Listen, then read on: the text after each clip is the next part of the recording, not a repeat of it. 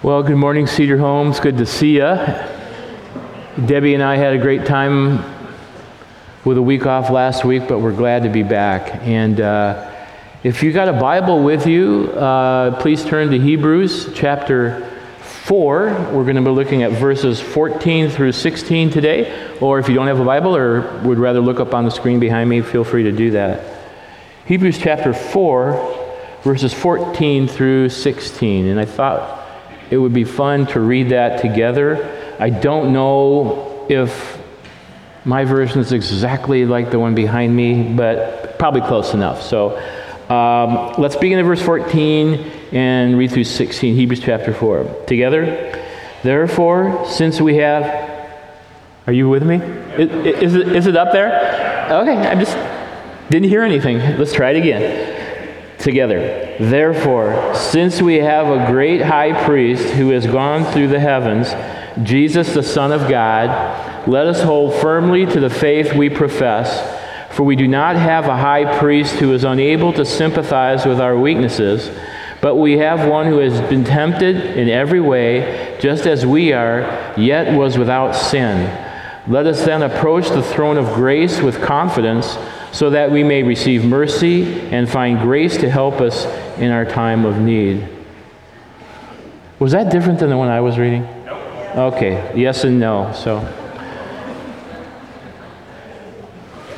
You know, one of the greatest blessings um, for every Christian is that no matter how intense the temptations that they face, no matter how stretched or stressed we can get, no matter how tested we are, no matter how alone we feel, no matter how weak or powerless or hurting or confused we are, no matter how disappointed or overwhelmed or frustrated or opposed or betrayed or maligned or manipulated or afraid we may feel, we have one to whom we can go to at any time who instantly hears our prayers, completely understands how we feel, and is deeply sympathetic to our trials and is willing to offer us supernatural comfort and assistance to help us through our circumstances. And that person's name is Jesus Christ. Amen? We have that. Every Christian has that. You know, just because you're a Christian doesn't mean life can't get tough. It can get tough. It can get real tough. Some of you brought into this church today some really tough stuff. If we were to go around from this all the way around to the other side, I would wager that almost everybody is dealing with something that's difficult in their lives. And we need help. You might be that person that's struggling with some of those things that I just mentioned, and you need help. If you don't now, you will eventually, right? That's life.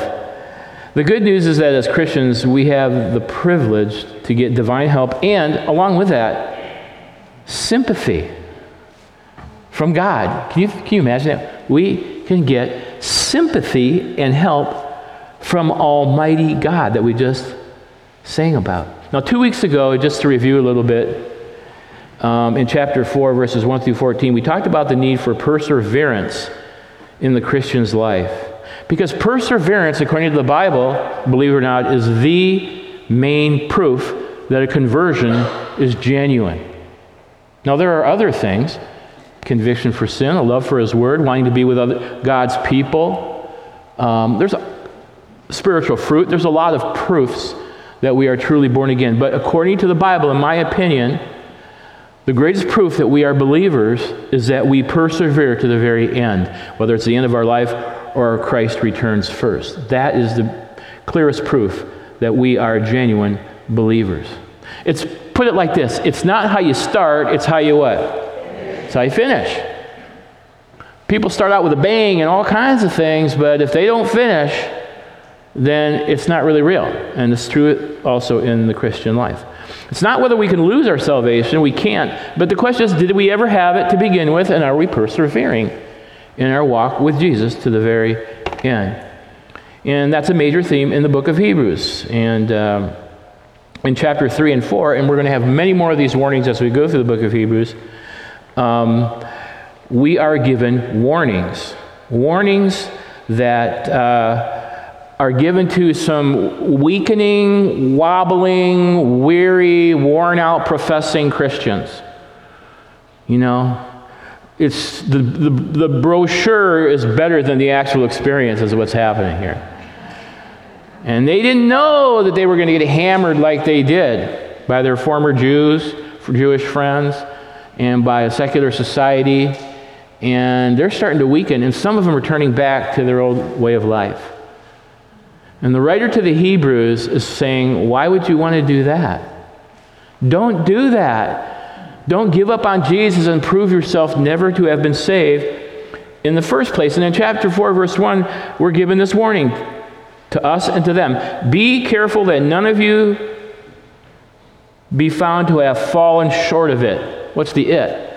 The rest of God, R E S T, the rest of God, which is heaven. Make sure, be careful that none of you be found to have fallen short of it, to come up short by not persevering. Okay? Don't just hear the gospel with your head, receive it into your heart.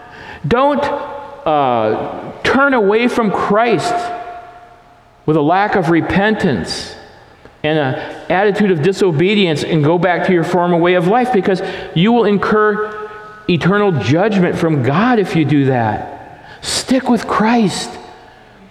Couple your intellectual faith with believing faith. Repent of sin and turn to God. Now, today we come to a wholly different angle on this because the issue here is perseverance, but now we're coming at from a whole different direction. Um, a whole different reason for, for and proof of perseverance in our relationship with Christ as a proof of our salvation. And it's this it's the incredible promise of, of and seeking of continual help, sympathy, encouragement from Jesus Christ through life's trials. That is a sign that you are a Christian. When you or I encounter all the stuff that we can encounter in this life, and we go to Jesus and we say, Lord, help me, that's a sign that we have a relationship with Him, right? It's a sign that we're persevering, that we can receive from Christ our high priest along the way as we go through life sympathy and strength through our intense trials and temptations. Martin Luther put it this way, the great reformer. He says, quote, After terrifying us, the writer now comforts us. After pouring wine into our wound, he now pours in oil. Why? Because Jesus is our helpful high priest, our sympathetic high priest. That's the, the, the message, the title of the message today Jesus Christ, our helpful high priest. You as a Christian, if you know Jesus, have a sympathetic high priest. Uh, it's fun just to say that for me. You have God, but you have a sympathetic high priest. Okay? And th- again, the writer's point is that why go back to a religious system and to an earthly high priest or whatever your past life was that could offer you so little in comparison to having the Almighty God be your sympathetic high priest. Why would you go back? Keep persevering. Don't give up. Avail yourself of Jesus' heavenly help and sympathy along life's way.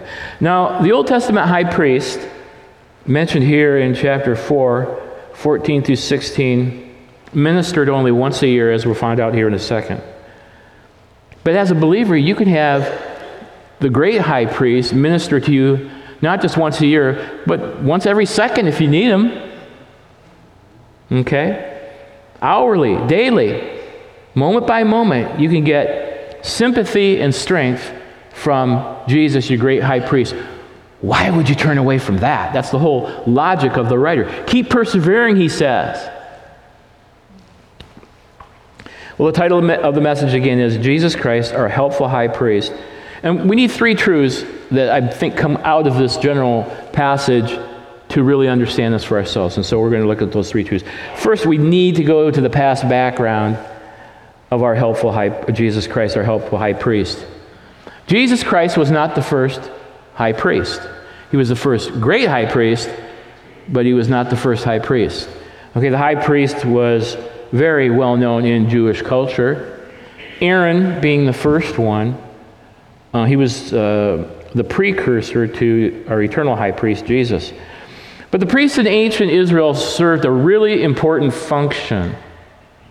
Because once a year they would go into the what's what was called the Holy of Holies in the Old Testament tabernacle or temple, depending on the era, and they would make atonement for the people or on behalf of the people once a year on the holiday known as what? Yom Kippur. And uh, um, all the sins of the people were brought symbolically by the high priest into the Holy of Holies, and he would take the blood that was taken from a sacrifice and put it on the mercy seat, and in that one uh, act, the sum total of all the sins of the Israelites was taken care of. No other human instrument was used. It always had to be the high priest. If you really want the details, and I'm not going to read them to you because of time, but um, go to the book of Leviticus, chapter 16. That'll give you all you want to know and more about the Old Testament high priest. Um, now, this was a dangerous job. You want to have your life insurance up to date on this job. Okay. If I was the high priest, I would definitely update or renew my life insurance. Because if you were properly cleansed and sacrificed for and ready to go into that holy of holies, into the presence of God, and make atonement for this, or offer an atoning, uh, the atoning blood on the mercy seat for the Israelites, guess what would happen? You'd die. In fact, that was such a real thing that they would take that hem of the robe of the Old Testament high priest and sew bells into them. So they knew he was still alive while he was ministering. They also tied a rope around his ankle. So guess what? If he didn't cut the mustard and the bell stopped ringing, they hauled him out with that rope because they weren't going in. This is, this is a high, high, high, high, high, holy calling. And he'd go through three areas. He'd go through the outer court, and then the ho- holy place, and then into the very holy of holies, and take the blood and uh, sprinkle it on the mercy seat and make uh, a symbolic atonement for the entire nation of Israel. Year after year, once a year, every year, century after century after century, the high priest would go in and, um, and make atonement for the people. Now, that's the background. But then we come to the second part here, and that's that uh, the, of the present greatness of Jesus Christ, our helpful high priest. And now you're going to see the, the, the, contrast here. So go, go back to verse 14. Therefore, since we have a great high priest who has gone through the heavens, Jesus, the Son of God, let us hold firmly to the faith we profess. For we do not have a high priest who is unable to sympathize with our weaknesses but we have one who ju- has been tempted in every way, just as we are, yet was without sin. Now, obviously, just by reading that in a very quick manner, you can see the difference between our great high priest Jesus and the Old Testament high priest, right? You can see the difference. Let's look at the difference. Let's look at the present greatness of Jesus Christ, our helpful high priest. And, you know, never skip small words. I'm a small word guy. Every little preposition, every little, you know, one of those English sounding words that there are, I look at. And here it says, uh, therefore, since who? We. I love that stuff. Who, as a Christian, does not have a great high priest named Jesus Christ? Anybody? Any Christian does not have this? We all have a great high priest. There's no first and second class Christians. We all have him, from the youngest to the oldest that knows Jesus, from the worst checkered background to someone who was raised in a Christian home, and really, sin is the same before God. I'm not trying to make division here. We have, all of us have a great high priest. True of every Christian, not a special select few. And then it says we have a great high priest. Now, the high priest was important in the Jewish community, but only Jesus was the great high priest. And I'm going to qualify that by saying this Jesus Christ, as the great high priest, was infinitely greater than any mortal person, priest, pastor, preacher, prophet, anywhere ever on planet Earth.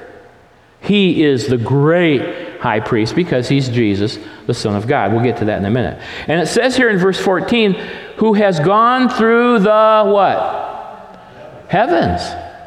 Jesus went through the heavens. Did you notice the heavens is in the plural? It doesn't say he went to heaven, it said he went through the heavens. If you want to, you can go to 2 Corinthians chapter 12, 1 through 4, and, and the Apostle Paul confirms this. He says, I must go on boasting, although there is nothing to be gained. I will go on to visions and revelations from the Lord. I knew a man, he's talking about himself. I knew a man in Christ who 14 years ago was caught up to the third heaven. Whether it was the third heaven, and he goes on and on. There's different heavens, you say, in the Jewish culture. Okay, there was the right above the earth, then into outer space, and then into the very presence of God in heaven. And Jesus, after making a one time, total, final, substitutionary atonement for our sins by dying on the cross, and after laying in the tomb for three days without any corruption of his body, any um, yeah, you know, degradation or, or uh, deterioration of his body, then he rose bodily from the grave, and then he ascended to where the Fa- God the Father himself was. And that's the holiest of the holiest of the holiest of holies Jesus went into.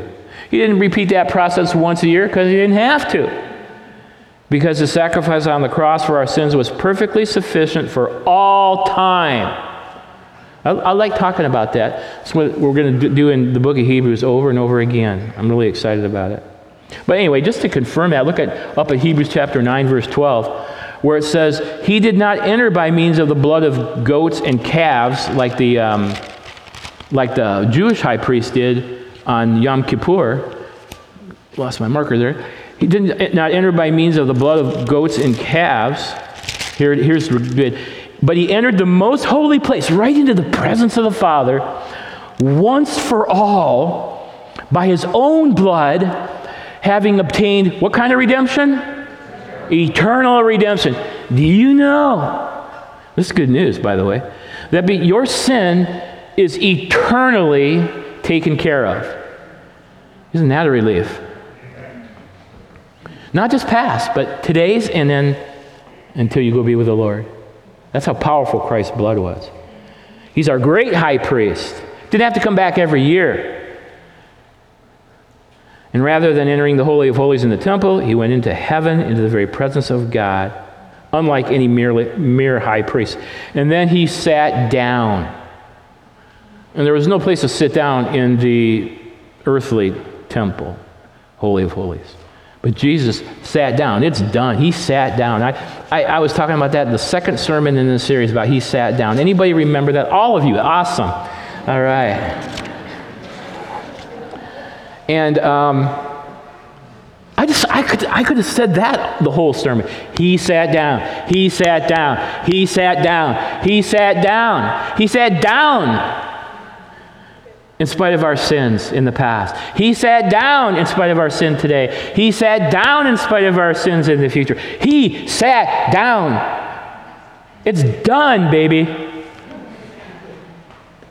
And we got to remember that when we stumble and fall, don't we? Because who likes to chirp in our ear about what lousy we Christians we are? Satan. But he sat down. Anyway, it continues to describe Jesus here, okay, as our great high priest.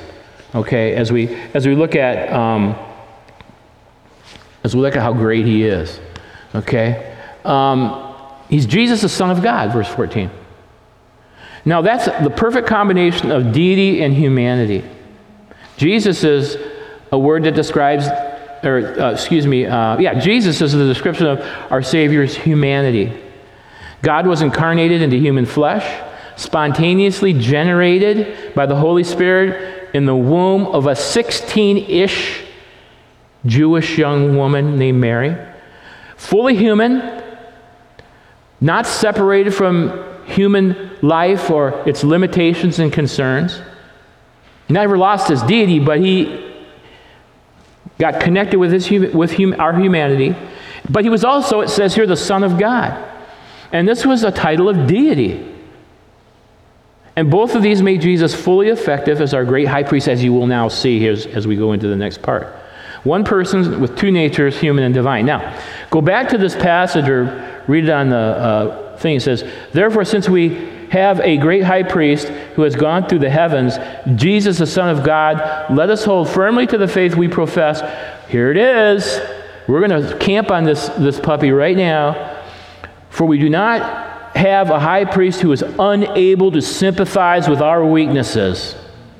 But we have one who has been tempted in every way just as we are, yet was without sin. Wow, we have God who sympathizes with us. Sympathize.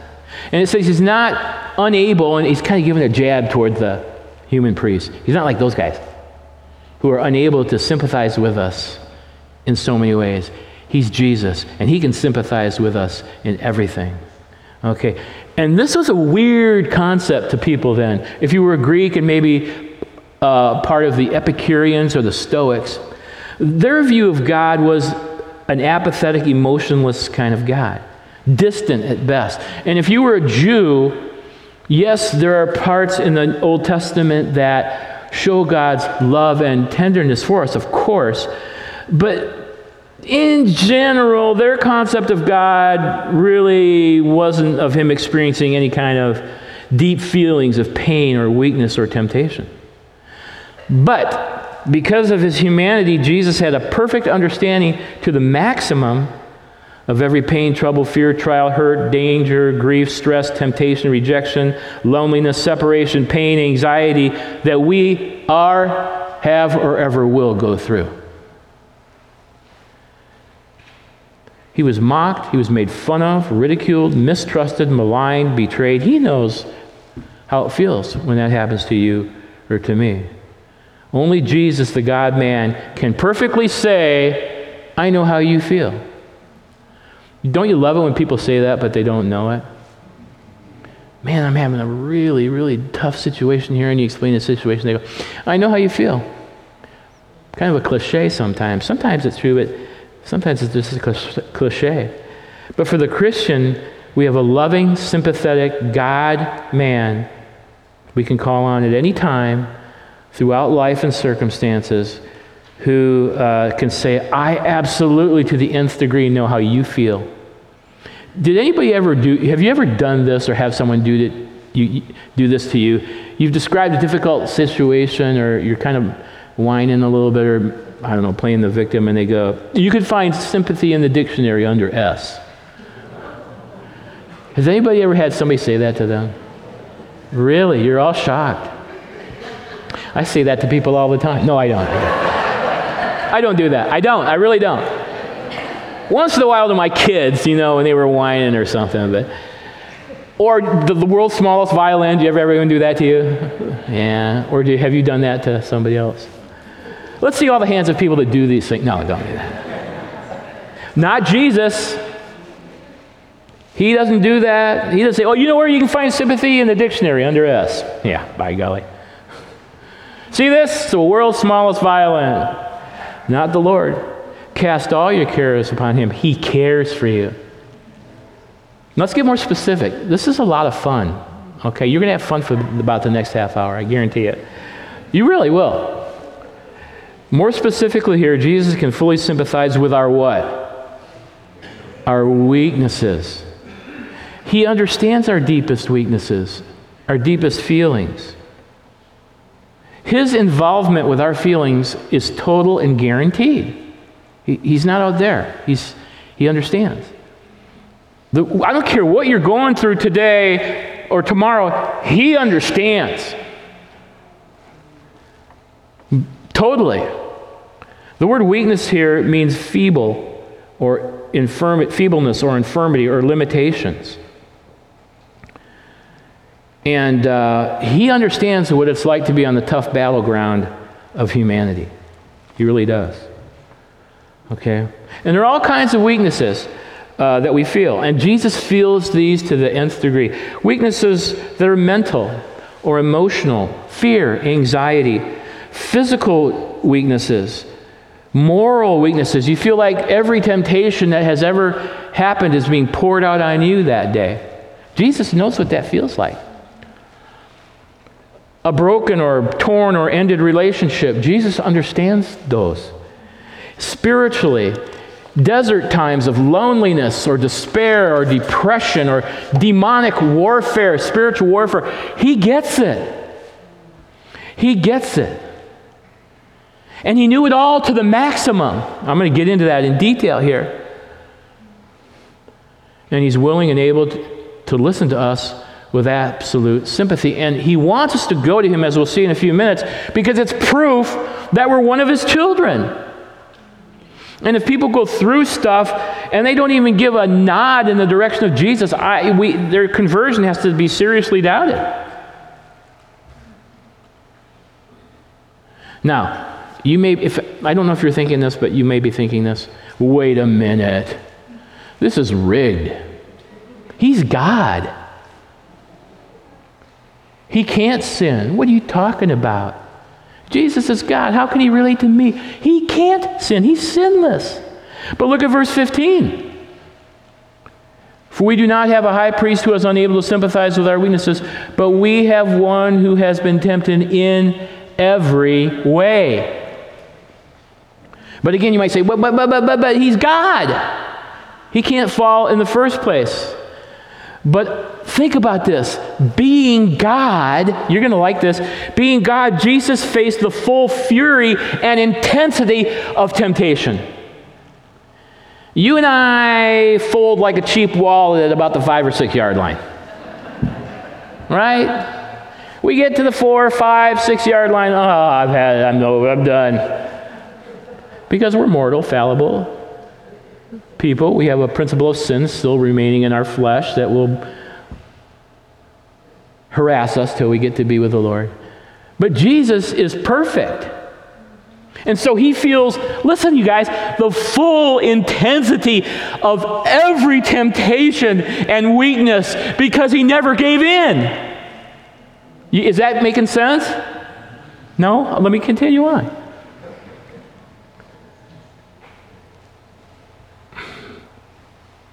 How do I put this? Let me put it this way.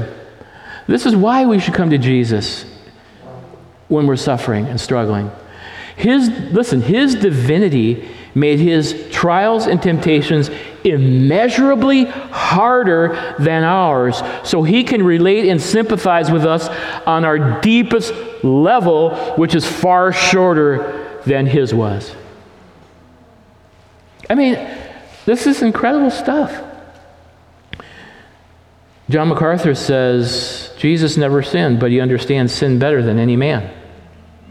He has seen it more clearly and fought it more diligently than any of us could ever be able to do. Sinlessness alone can properly estimate sin. Jesus Christ did not sin. He could not sin. He had no capacity to sin. Yet his temptations were all the more terrible because he could not or would not fall and endured them to the extreme. His sinlessness increased his sensitivity to sin. If you want to talk to someone who knows what sin is about, temptation is about, weakness is about, talk to Jesus Christ. Jesus Christ knows sin. And he knows and understands our weakness. Whatever Satan brings out our way, there is victory in Jesus Christ. He understands. He has been there. He's been to the place where full temptation has had its way with him. But he didn't sin. Jesus has an unequaled capacity for sympathy. An unequal, unequaled capacity for sympathy because he was tested, tried, tempted, and anything else you want to put in there as much as any person could ever be. but without sin. And that's why he can give us his sympathy, because he knows to the nth degree how we're feeling. He has absolute sympathy. You know, this has given me, well, I just want to say this one other thing here. The most, this, I'm not original with me, the most sensitive man who ever lived feels with us. The most sensitive man who ever lived, Jesus Christ, feels with us. And this has given me a renewed appreciation for Jesus and the Father and for what he went through for me. Um, he went through the fullest extent of all trials, temptations, tests, struggles, rejection, depression. I, I could, the list is, is long.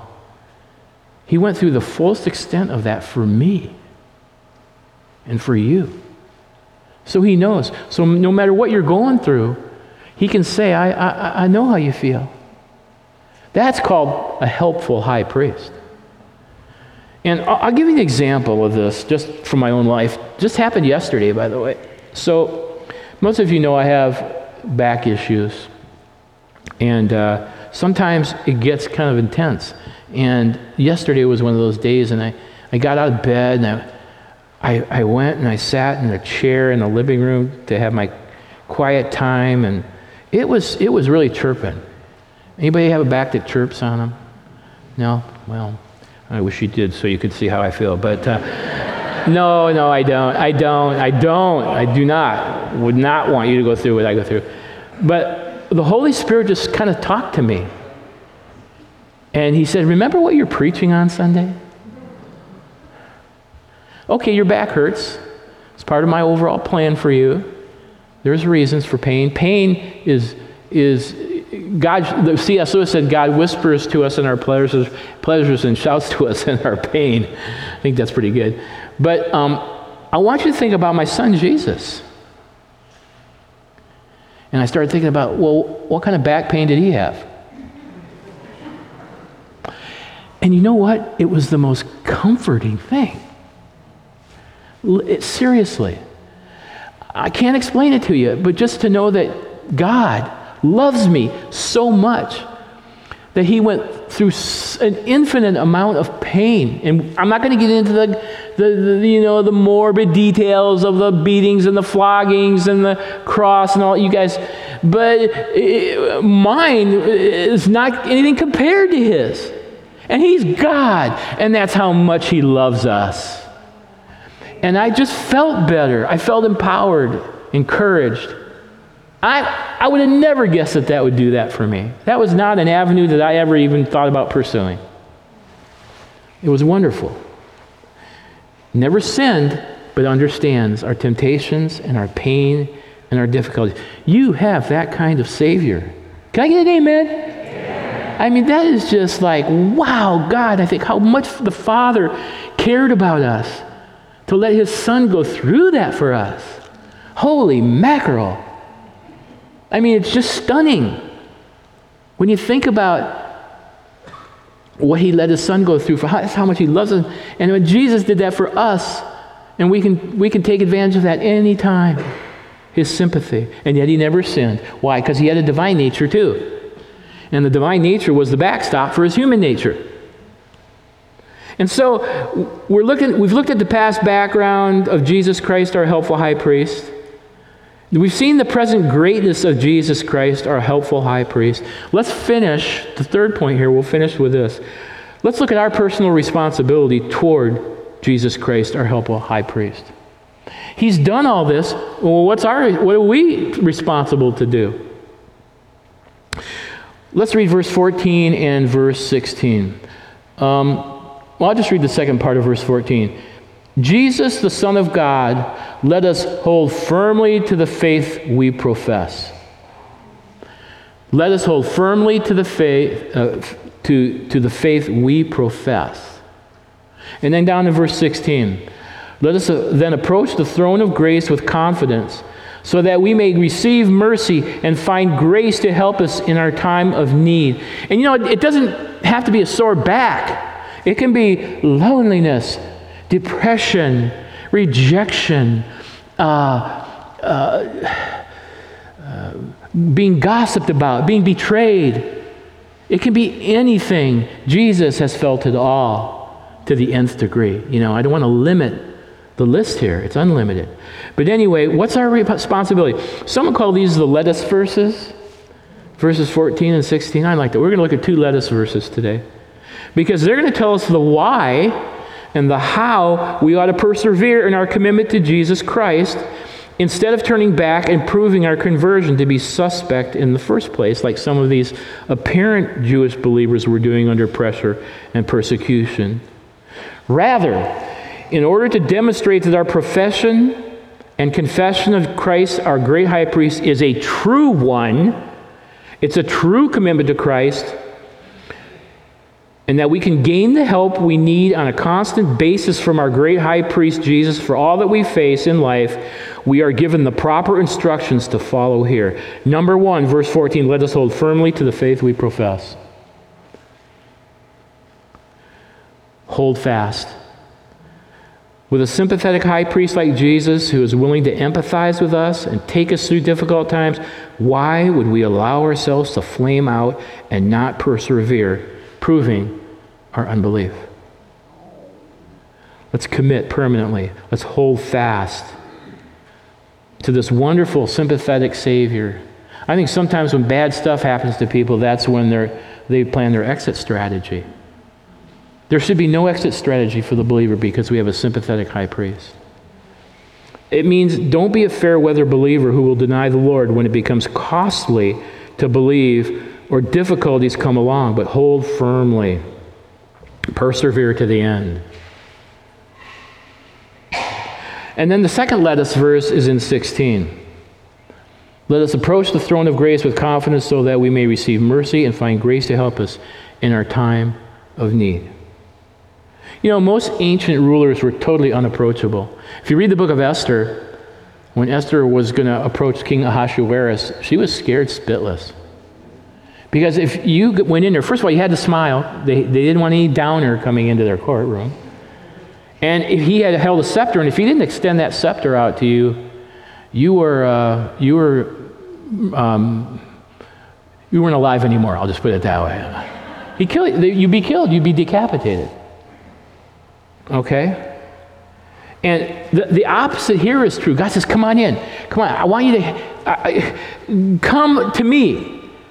I will sympathize with you. And through that sympathy, I will empower you through what you're going through. You can come anytime. And there are three things we're showing here an action, an attitude, and his aid. Let's go through them quickly. The action is, on our part is let us approach the throne of grace, prayer. In other words, when you're on the battlefield of life, you need to use your spiritual walkie talkie with God, and that's prayer. Approach the throne of grace, not yearly like the high priest in the Old Testament, but every moment that you need to. Prayer. Prayer connects you to the sympathy of Christ, okay? And the empathy of Christ. Come to the throne that's called a gracious throne. And the writer, it's all, it's, it's all over the place. Why would you ever consider going back to a guy that did it once a year and didn't even know what you feel? When you have someone who, who knows to the fullest extent how you feel. And then there's the attitude with confidence, it says in verse 16. Frank, honest, open, bold, transparent, trusting prayer. Now, Satan will oppose you here. He'll want to tell you, you know, you don't belong here. Christians don't have problems. He wants to rob and blind us to our privilege of coming with confidence before God. The, the, the atonement's already done. He sat down. We can go in. It's already done. And then we see the aid here the action, the attitude, and then the aid. So what? So that we may receive mercy. Mercy. And again, there's that we there, another we. This is for all of us. Available to all Christians, His mercy, what is that? God's tender healing kindness for our temptations, sins, or misery. Isn't it interesting, my brothers and sisters in Christ, that some of you are undergoing temptation right now. All, all, of us really are in some way or shape or form, but some really intense. Isn't it interesting that because Jesus went through that temptation that you're going through and I'm going through to the fullest extent that by you coming to God with confidence, you'll have you'll be given mercy and the freedom from that temptation. It's pretty cool. Why would you want to live any other way? And then find grace, God's grace or His strength, power, and guidance to help you in your time of need. The time you need it, He'll give it. Sympathy, empathy, power, enablement. I mean, great promise. We're not scolded for having a need. Uh, God doesn't say, you know, that's too small. Never. And it says here we'll get help in our time of need. Help. You know, that's a nautical term, and it's only used one other time in the New Testament in Acts chapter 27, verse 17. And it describes the cables that the sailors wrapped around the hull of Paul's ship during the storm so that it wouldn't break apart. So when, when you're falling apart, God wants to wrap a cable around you. He wants you to get your walkie talkie, start praying, Come with confidence. Trust him to receive mercy. Trust that out of his sympathy and empathy, because he went through the same thing to the fullest extent, that he will give you mercy, power, strength, and guidance to get through it. That's how I want to live. When I try hard, it doesn't work out. we have a sympathetic high priest that will give us all that mercy and grace we need to not fall apart. Well, let's wrap it up with a little story here. I love this story. Never read it before this week, but it talks about sympathy. Sympath- how, how, with someone who sympathizes with our problems and weaknesses and temptations. Um, it's about a little boy who noticed a sign puppies for sale. And he asked, How much do you want for the puppies, mister? $25, son. The boy's face dropped. Well, sir, could I see them anyway? The man whistled, and the mother dog came around the corner and followed by four cute puppies, wagging their tails and yipping happily. Then, lagging behind, another puppy came around the corner, dragging one hind leg. What's the matter with that one, sir? The boy asked. Well, son, that puppy is crippled. The vet took an x ray and found that it doesn't have a hip socket. It'll never be right. The man was surprised when the boy said, Well, that's the one I want. Could I pay you a little each week? And the owner replied, But son, you don't seem to understand. That pup will never be able to run or even walk right. He's going to be a cripple forever. Why would you want that pup?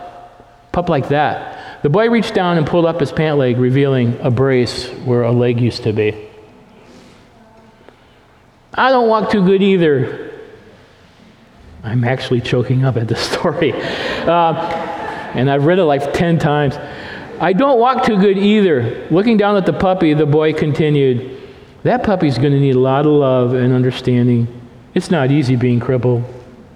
The man said, You can have that puppy for free. I know you'll take good care of him. Now, that's a limited illustration of our Savior's sympathy for our condition. But is it so far from the truth? whose wounds yet visible above in beauty glorified, crowned him with many crowns. He still has the scars. Is that really totally out of the realm of reality? Since Jesus became a man and he suffered all that we experience to the fullest extent because he was sinless, he can sympathize with what you're going through today. He demonstrated his compassion many times during his earthly ministry, but his humanity was not diminished in any way when he ascended to heaven. We have a completely sympathetic high priest at the right hand of God. And the whole point of this why would anybody go to anything else? Why would they? Persevere and show your perseverance by taking every need you have to an infinitely sympathetic Savior, Jesus Christ. And as a Christian, I just want to I just want to challenge you. What need today does your sympathetic high priest want you to bring before him? What one? Or two or ten? Identify that to him. Go and approach the throne of grace. All right? Do it with confidence. Shall not he who gave up his son for us all, will he not along with him give, freely give us all things? Romans tells us. Identify it to him as often as you need to. It might be financial this morning, it might be uh, a, a spiritual, emotional, moral. It might be a relationship that you're having difficulty with. Jesus had separation anxiety, for sure. He knows what it's like. Whatever it is, identify it to Him as often as you need to, and let Him minister His mercy and grace to you. He will, and it'll be a sign that you're persevering in Christ. And if, if you're not a Christian here this morning, I, I don't know, but I don't know if there's any more convincing proof that God loves you than these three verses. I was expecting a little bit more of a response at that point, but amen? I mean, that, that he would come to this earth in human flesh and experience all that you've experienced and offer his sympathy, eternal life, and his sympathy and empathy and compassion to you on a moment by moment basis.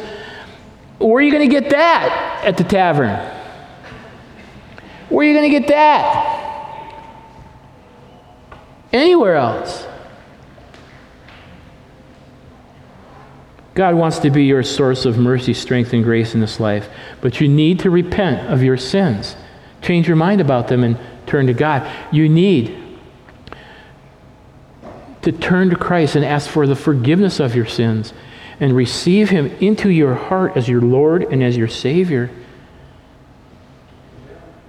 And if you do that, you'll have eternal sympathy and empathy and fellowship with God. Don't turn that opportunity away. Father God, thank you for the incredible empowerment and enablement we have by going to your Son Jesus, who has felt to the fullest degree everything, every problem, every stress, every difficulty, every temptation that we have, are, or ever will feel. Thank you that He rushes to our aid through this when we need Him. Help my brothers and sisters in Christ here to take the opportunity to approach your throne of grace, not your throne of condemnation, but your throne of grace, to acquire this on a daily basis. For it's in Jesus' name we pray. And all God's people said, Amen. Amen. Have a great day. Enjoy this last day of sunshine till July. And uh, God bless you.